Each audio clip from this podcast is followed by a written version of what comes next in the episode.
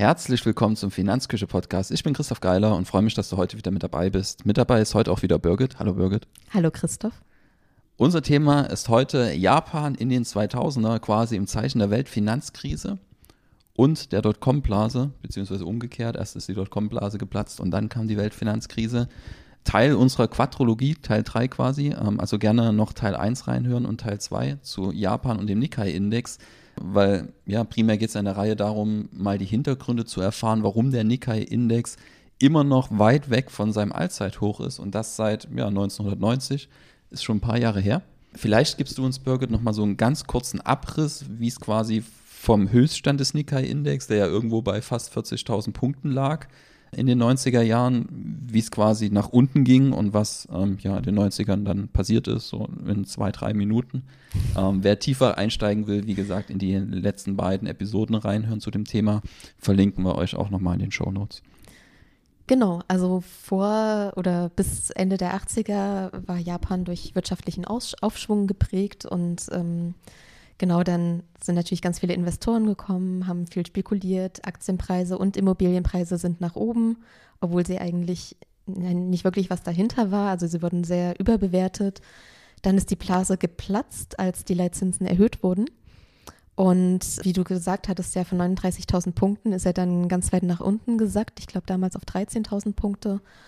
Und ja, dadurch haben sich dann eigentlich erst die strukturellen Probleme in der Wirtschaft bemerkbar gemacht, die sich das komplette, die kompletten 90er Jahre auch durchgezogen haben.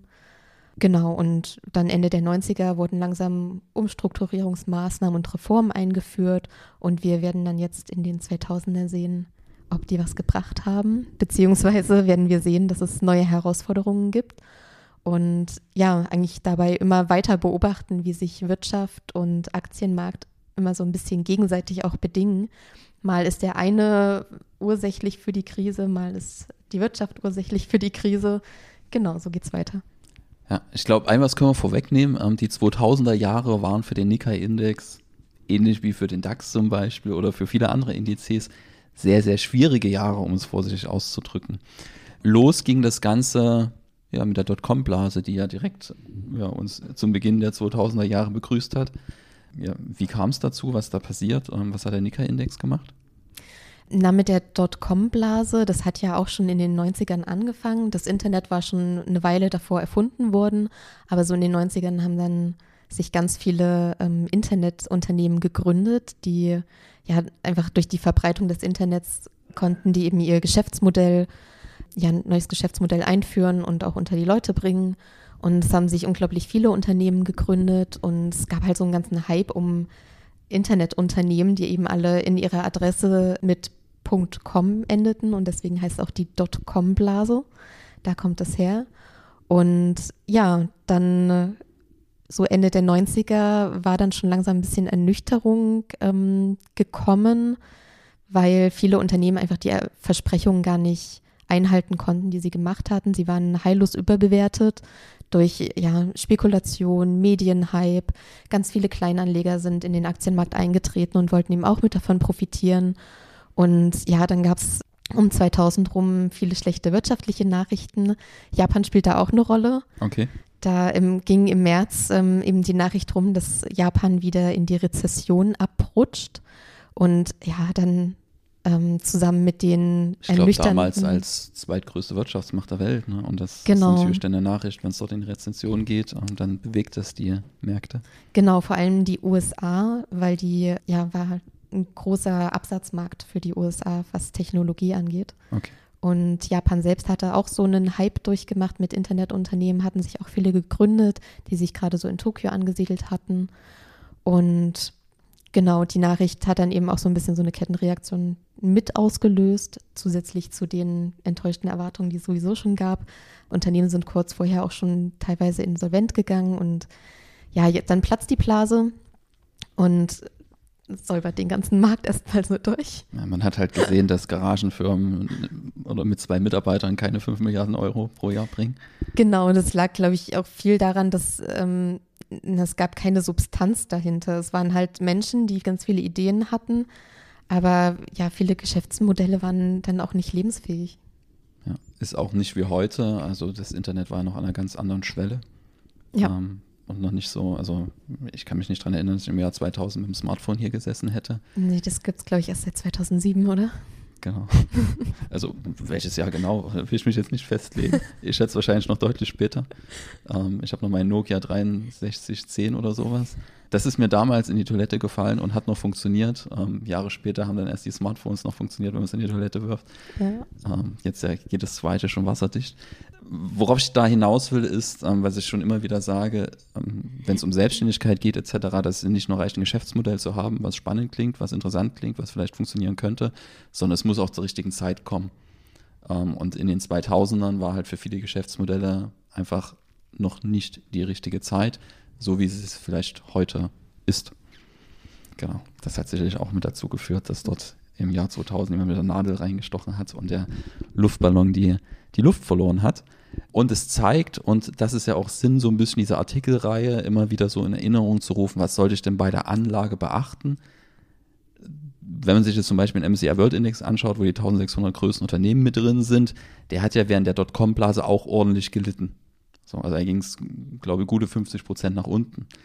Das ist aber im Vergleich zu jemandem, der ein tech-lastiges Portfolio hatte, wo nur quasi solche Dotcom-Unternehmen drin war, der ist nahezu auf Null gefallen. Der hat sich nie wieder erholt, nicht bis heute. So, und das bedeutet streuen, streuen, streuen. Und das muss man sich vor Augen führen. Abgerechnet wird immer zum Schluss. So, vor der Dotcom-Blase, die Blase baut sich ja auf. Ähm, wenn man jetzt mal aus Japan rausgeht, in USA etc., gab es eine Phase mit sehr, sehr hohen Renditen die Jahren davor. Weil die Blase hat sich ja erstmal aufgebaut und Unternehmen haben Wert gewonnen. Genau. Und diese Renditen kann man ja mitnehmen, aber eben mit einem breit gestreuten Portfolio. Dann hat man eben nicht den allerbesten Ertrag, aber fällt eben auch nicht in sich zusammen, wenn sowas passiert. Also auch hier nochmal an der Stelle, Streuung hätte zumindest dafür gesorgt, dass man nicht Richtung Null fällt, sondern eben in Anführungsstrichen nur vielleicht 50 Prozent verliert und danach wieder die Chance hat, sich zu erholen.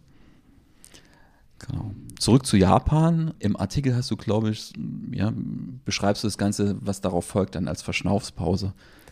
Genau. Also wir hatten, oder am Nikkei kann man ja auch, konnte man sehen, dass zum Beispiel ähm, die Kurse um 2000 auch steil nach oben gingen, eben getrieben durch die Blase, aber grundsätzlich gab es gute Aussichten für Japan, die versucht haben, eben aus dem verlorenen Jahrzehnt der 90er rauszukommen. Und dann ging es erstmal wieder bergab durch das Platzen der Blase, aber nicht nur, weil Japan nach wie vor strukturelle Probleme hatte. Und 2001 ist dann ein neuer Premierminister in Japan an die Macht gekommen, Koizumi, auch wenn ich das jetzt falsch ausspreche. Wie viel spannender ist der Vorname? Junichiro. Ja, Junichiro, ja. glaube ich. Ja. Genau, und der hat ähm, dieses ganze Umstrukturierungsprogramm wieder, da hat einen neuen Schwung reingebracht und da, ja, also aus dem verlorenen Jahrzehnt hatten die Banken eben immer noch viel zu kämpfen mit faulen Krediten, die sie nicht losgeworden sind. Dann hatten wir ja über die Unternehmensverbünde, die Carezo gesprochen, die ähm, ja lose informell verbunden waren, aber auch eben sich durch Überkreuzbeteiligungen ausgezeichnet haben, natürlich dann auch immer, ja, wenn die Gewinne sinken, sinken eben auch die Werte der Aktien, diese gegenseitig halten also und ziehen sich dann gegenseitig mit runter. Nochmal für mich ähm, zur Rekapitulierung, diese Kairetsu war quasi, ähm, da gab es eine zentrale Bank für die Unternehmen, da waren die Unternehmen an der Bank beteiligt, die Bank hat die Kredite an die Unternehmen gegeben, die Unternehmen waren untereinander miteinander verflechtet, beteiligt. Und wenn natürlich der Aktienkurs bei dem einen sinkt, dann mh, verliert die Beteiligung bei dem anderen an Wert. Wenn es der Bank schlecht geht, geht es dem Unternehmen schlecht, weil die Finanzierungslage schlecht ist. Wenn es dem Unternehmen schlecht geht, geht es der Bank schlecht, weil es vielleicht nicht zurückgezahlt wird.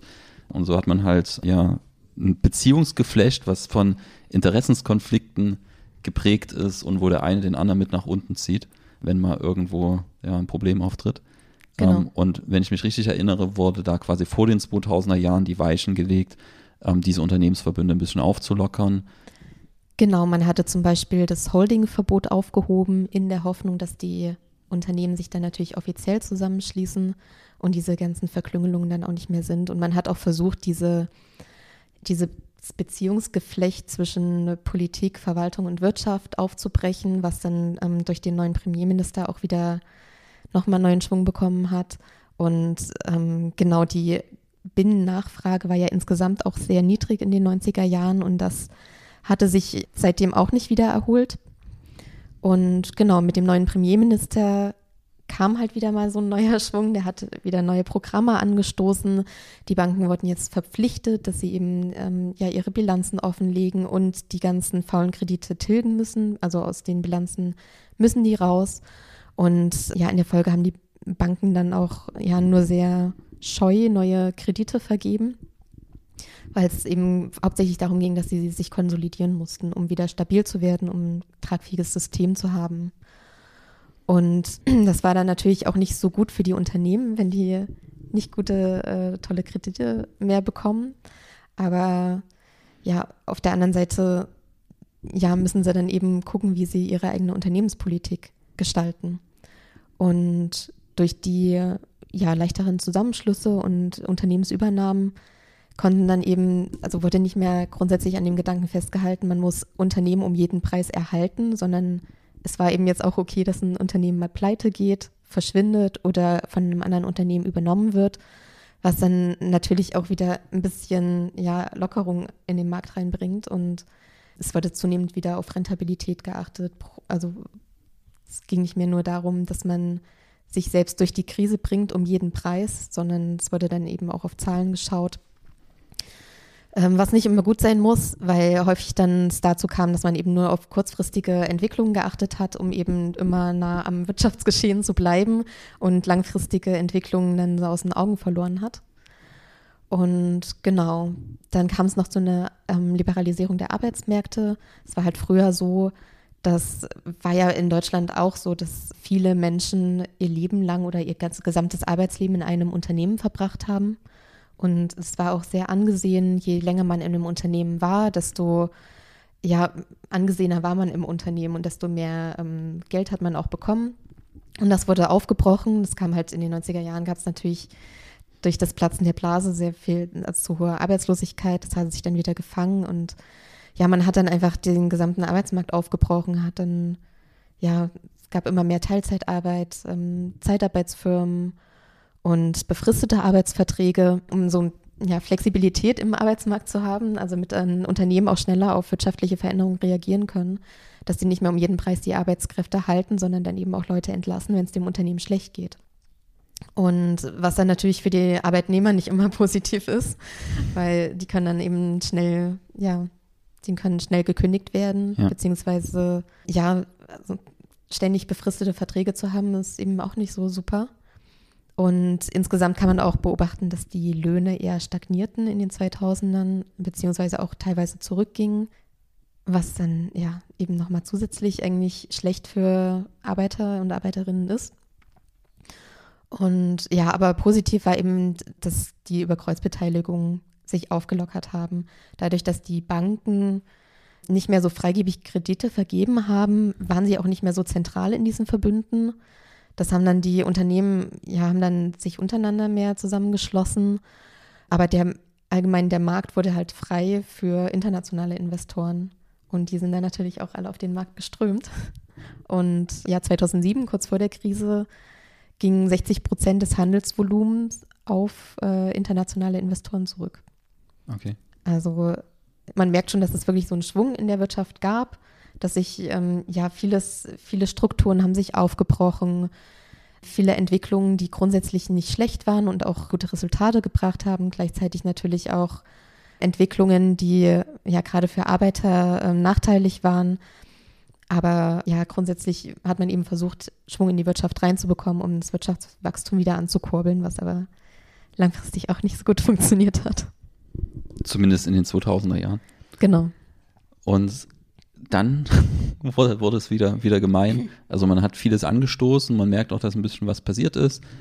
Und dann ja, hat man sich aus der Dotcom-Blase, man sieht auch, wenn man sich den Nikkei-Index anschaut, der hat irgendwo so um 2003 rum seinen sein Tiefpunkt und berabbelt sich dann wieder ein bisschen, steigt nach oben, so wie du es auch beschrieben hast. Und dann greifen sicherlich ein paar Reformeffekte. Und dann, ja, gibt es 2007 rum das nächste einschneidende Ereignis mit der Weltfinanzkrise. Was da passiert? Genau, ähm, die Weltfinanzkrise 2007 hat ja ihren Ursprung in den USA mit ähm, ja, faulen Immobilienkrediten, sag ich mal. Ähm, hat dort an den Finanzmärkten angefangen und ist dann eben in die Realwirtschaft übergeschwappt. Und ja, hat auch Japan getroffen. Zum einen natürlich, weil Japan auch viel investiert war in anderen Ländern. Und ähm, aber dadurch, dass der Bankensektor insgesamt sehr konsolidiert war zu der Zeit, haben die nicht so riesen Verluste gemacht wie andere Länder, wie jetzt Deutschland oder USA. Das hat sich in Grenzen gehalten. Viel schlimmer ging es dann in der Realwirtschaft zu, weil ähm, der Export immer wichtiger wurde für Japan. Also im Laufe der 2000er sind die Exportraten immer weiter gestiegen. Die haben dann eben nicht mehr 10 Prozent des ähm, Bruttoinlandsprodukts ausgemacht, sondern fast 18 Prozent. Und durch die Finanzkrise ist die Nachfrage, die Außennachfrage einfach komplett eingebrochen, also stark zurückgegangen. Und das hat Japan dann extrem getroffen. Die, ja, wenn man sich so stark auf die Exportindustrie stützt und vielleicht die Binnenindustrie immer noch nicht da ist, wo man sie haben will, ja, dann hat es natürlich ähm, immense Auswirkungen. Also es ging dann wirklich reihum, es wurden viele Leute entlassen und genau, dann hat der Staat natürlich versucht, mit großen Konjunkturpaketen die Wirtschaft wiederzubeleben. Aber das war meistens auch nicht sehr zielgerichtet. Also man hatte dann, äh, ich glaube, teilweise hatte man dann den Leuten einfach Geld in die Hand gedrückt, so, aber halt nicht viel. Also dann hat eine Einmalzahlung. Hat genannt. Ja, ja, so eine Einmalzahlung von 80 Euro umgerechnet. Ist in einer lange andauernden Krise auch nur ein Tropfen auf den heißen Stein. Ja. Und es kam halt wirklich, also es sind Arbeiter, die entlassen wurden, konnten sich dann ähm, keine Wohnung mehr leisten oder so. Und es gab dann wirklich so Zeltstädte in Tokio, wo die Leute untergekommen sind. Also es, Japan wurde auch heftig getroffen von der Finanzkrise. Ja. Es ist Weltfinanzkrise ist für mich das erste Mal so persönlich der Moment gewesen, wo ich gemerkt habe, okay, das, was da so passiert, das hat ja reale Auswirkungen auch auf unser Leben gehabt. Man kann mich noch daran erinnern, dass mein ja, zu war dann plötzlich Kurzarbeit ein Thema, wo man eben gemerkt hat, dass es nicht alles selbstverständlich ist, dass immer alles reibungslos funktioniert, ähm, sondern dass da auch mal ja, Schocks kommen können, die das ganze Leben so ein bisschen durcheinander wirbeln. Ja, mittlerweile, wenn ich das so höre, kann ich da ganz dankbar sein, dass wir nicht in der Zeltstadt gewohnt haben. Genau, wie ging es dann weiter die letzten Jahre? Also die, die, die Weltfinanzkrise ähm, kam 2007, wenn man sich jetzt den Nikkei-Index anschaut, ähm, dann hat er dann kurz vor 2010 ja, einen neuen Tiefpunkt erreicht. Hm. Genau, gibt es dann noch was, was in den 2000ern relevant war? Oder? Naja, im Prinzip ist Japan dann wieder so ein bisschen in traditionelle Muster verfallen. Also schon mit ähm, Abtritt von Koizumi, dann kam Shinzo Abe ähm, an die Macht als Premierminister nur für zwei Jahre, aber dann, also wird im nächsten Artikel wird er auf jeden Fall eine größere Rolle noch spielen. Ist ja nicht die Abenomics oder sowas? Genau, ja. genau. Das ist dann so ab 2013, glaube ich. Genau, also Japan verfällt wieder in alte Strukturen zurück. Die Unternehmensverbünde werden wieder stärker und ja, also Staatsverschuldung nimmt immer weiter zu durch die ganzen Konjunkturpakete, die eigentlich nicht wirklich es schaffen, die Konjunktur oder das Wirtschaftswachstum zu stimulieren. Die Deflation bleibt weiterhin erhalten. Also es gab zwischendurch, gab es mal Inflationsraten tatsächlich, aber das hatte sich dann eben auch wieder geändert. Die Preise sind dann eben doch wieder gesunken. Und genau, also Japan hat dann mit Staatsverschuldung zu kämpfen. Der Yen ähm, bleibt nach wie vor stark, was dann für die Exporter auch wieder nach, ähm, also nachteilig ist. Und ja, also so sieht es Ende des, des ersten Jahrzehnts in dem neuen Millennium sieht es wieder nicht mehr so gut aus für Japan. Alles klar. Und dort setzen wir dann quasi in der, in der letzten, sind wir dann schon bei der letzten Reihe angekommen, ne? im letzten Teil der Quadrologie an, wo wir dann ähm, drauf eingehen, wie es dann 2010 bis 2020 ausgesehen hat. Ähm, wenn man sich den Nikkei anschaut, wenn man dann, ich sag mal, 2010 eingestiegen ist, dann ähm, ist die Wahrnehmung eine andere, als wenn man es 1990 begonnen hätte. Ähm, von daher sieht es eigentlich ganz gut aus. Ähm, also der Einstiegszeitpunkt spielt doch eine Rolle. Das ist vielleicht das nächste Learning. Die Frage ist nur, wie findet man den richtigen Zeitpunkt und kann man diese Frage überhaupt lösen? So. Genau. Äh, ja, also es ist dann, ähm, was ich mir auch so ein bisschen als Resümee mitgenommen habe, ist eben auch dieses Zusammenspiel zwischen Aktienmarkt und Wirtschaft dass man natürlich, also viele versuchen ja an gewissen wirtschaftlichen Kennzahlen abzulesen, wie die Aktienpreise sich entwickeln. Zum Beispiel hat das Land großes Wirtschaftswachstum, dann sind die Aktienpreise vielleicht hoch oder so. Oder ist es niedrig, dann steige ich lieber nicht ein. Und so, das geht halt nicht. Also du kannst nicht an einzelnen Kennzahlen wirklich ablesen, jetzt kann ich in den Aktienmarkt einsteigen. Weil wir haben ja auch gesehen, es ging zwischendurch ging es immer wieder mit dem Nikkei hoch und dann eben auch wieder runter. Und du konntest ja gar nicht vorhersagen, wann geht es wieder runter. Wann steige ich ein, wann steige ich aus? Weil ja eigentlich, es wurden immer viele Maßnahmen erhoben, äh, um die Wirtschaft zu stimulieren und eigentlich eben als altbewährte Mittel, so Zinsen senken, um den Konsum wieder anzukurbeln, hat aber in Japan zum Beispiel gar nicht funktioniert. Also es war trotzdem weiterhin eine Deflation, der Konsum ging einfach nicht hoch. Und ja, so ist es dann immer schon eher, also selbst wenn man versucht, sich auf Kennzahlen ja zu verlassen oder so, ist es trotzdem noch ein Glücksspiel, den richtigen Zeitpunkt zu finden. Ja, spannend fand ich auch so, also wenn man sagt, okay, Geschichte wiederholt sich, ist halt auch nicht immer der Fall. Ja. Ähm, man kann nicht automatisch sagen, okay, in Japan, die haben damals die Zinsen angehoben, dann ging es dann der Wirtschaft erstmal so mäßig, ähm, weil die Finanzierungslage halt schlechter geworden ist, Vermögenspreise eingebrochen sind, etc. pp. Ähm, wir haben ja eine ähnliche Situation jetzt gerade. So, Zinsen steigen oder sind gestiegen. Ob sie weiter steigen, das ähm, werden, werden andere entscheiden als wir. Ähm, und die werden es nicht vorher Bescheid sagen in der Regel. und ja, jetzt sieht man auch, dass die Immobilienpreise zurückgehen, aber Wirtschaftsentwicklung ist aktuell sehr segmentiert. So, es gibt Bereiche, die laufen noch gut, es gibt Bereiche, da sieht man, okay, da, da, da stottert der Motor, auch wieder zum Beispiel im Immobilienmarkt. Ähm, wir haben gesehen nach Corona, dass der, dass der Onlinehandel leidet, wobei Leiden dann auch halt immer relativ ist, ne? weil die haben ja vorher eine extrem gute Phase gehabt. Genau, also da sieht man, es ist sehr, sehr segmentiert und ist eben noch nicht absehbar, dass jetzt wie hier das Ganze komplett vielleicht ein Stück weit für Jahre hinweg rückläufig ist. Ähm, auch die Aktienmärkte zeigen sich ja insgesamt noch sehr, sehr robust. Ähm, ja. ja. Gut, hast du noch was? Ansonsten? Nö, alles weitere kommt dann im nächsten und letzten Teil. Ja. Bis dahin, eine schöne Zeit. Ciao. Ciao.